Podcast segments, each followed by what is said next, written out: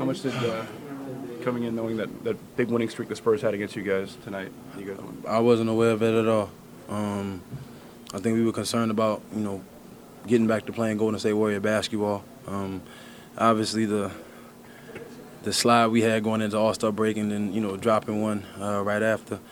You know, wasn't the brand of basketball we, we were used to playing this season, and um, you know we were just focused on getting back to you know playing like us for 48 minutes.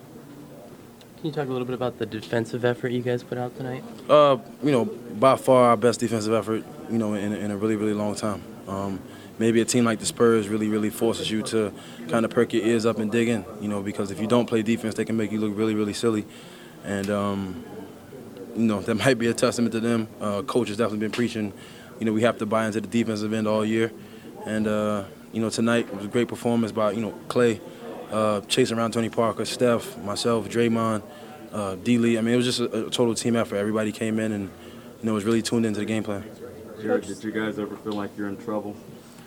Um, I mean, no. I mean, they, they made that run, uh, you know, late, late in, uh, I think it was third or fourth quarter.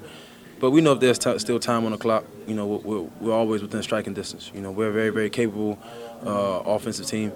And uh, we know we can definitely, uh, you know, get ourselves back into the ball game fairly quickly.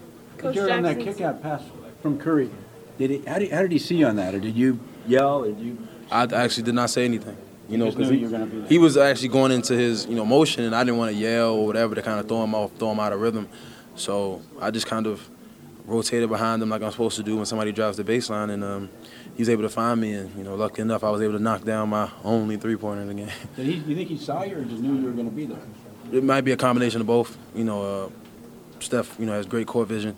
Um, he could have known I was there the whole time. Maybe split second left, he saw me kind of open because I think Tim Duncan kind of fell down um, a little bit. So I mean, I don't know. You got to ask him. But tremendous pass, and I just tried to you know do what he does for me all the time. Try to knock the shot down. Coach Jackson said that you're the best six man in the league. What do you think about that? I'm I'm just a guy on the team trying to contribute. You know, um, you know, being mentioned, um, you know, for that award. I mean, it's, it's very humbling, um, overwhelming. You know, in, in so many words for me. But you know, the thing I really focus on is, you know, I love playing with this group of guys. I love playing for my coach, and those are the reasons why I think I'm being successful. Coming off the uh, the win you guys had against Phoenix, I mean, how important was this win going into the next big road trip you guys have coming up? I mean, you gotta. I mean, if you want to be a good team in this league, you gotta have carryover. You know, we, we, we fought tooth and nail with a tough Phoenix team who's been playing you know really really well since uh, their coaching change.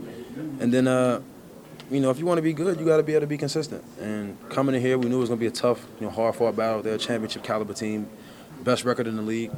Um, we knew we